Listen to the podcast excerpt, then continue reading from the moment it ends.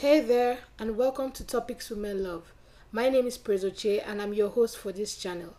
And today we're going to be talking about commitment in the workplace, part 2 the Peter Pan syndrome.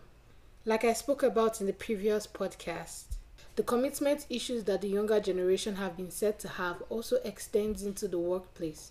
We have been branded as the work shy generation with a snowflake tendency.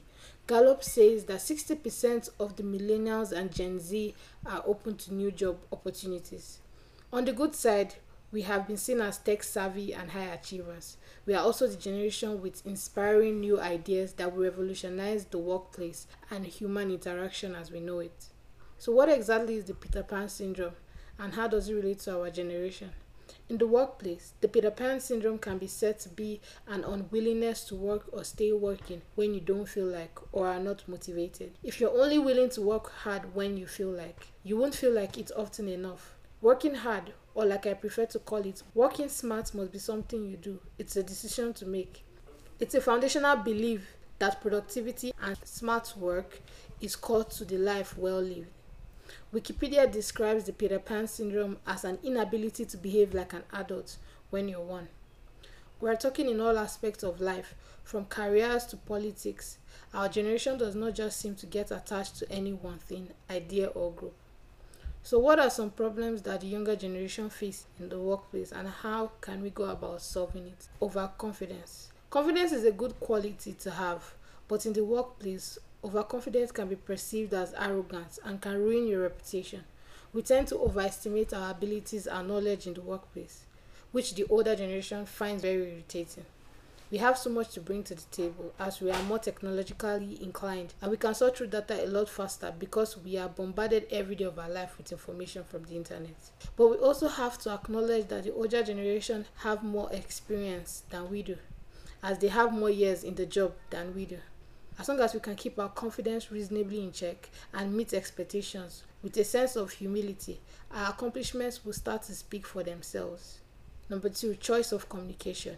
We younger generation prefer text-based forms of communication over voice-based forms as it is more convenient and it gives us enough time to articulate our thoughts and not to mention leaving a paper trail. However, we need to recognize that not everyone likes to communicate through text, emails or social media. We also need to acknowledge that phone calls has its advantage over the previously mentioned medium. It won't hurt to show a little flexibility. Taking business casual to a whole new level. Okay, I can say I'm personally guilty of this, as I would rather spend all day in a t shirt and sweatpants. With the new technological advancements and the new definition of sophistication, work schedules are more flexible. Etiquette is becoming looser and dress codes have become casual. Reliance on old fashioned business ways have drastically reduced, but it isn't an opportunity to take things overboard. We have to show some level of moderacy. Number four, multitasking. We grow up with technology that provides information for us when we want it. We work fast and think fast, which makes us very productive and indigenous. This high pace lures the need to multitask as we want to accomplish a million things at the same time. But multitasking is efficient only when doing light tasks. When it comes to deep learning and deep thinking, multitasking proves to be ineffective and it reduces our attention span.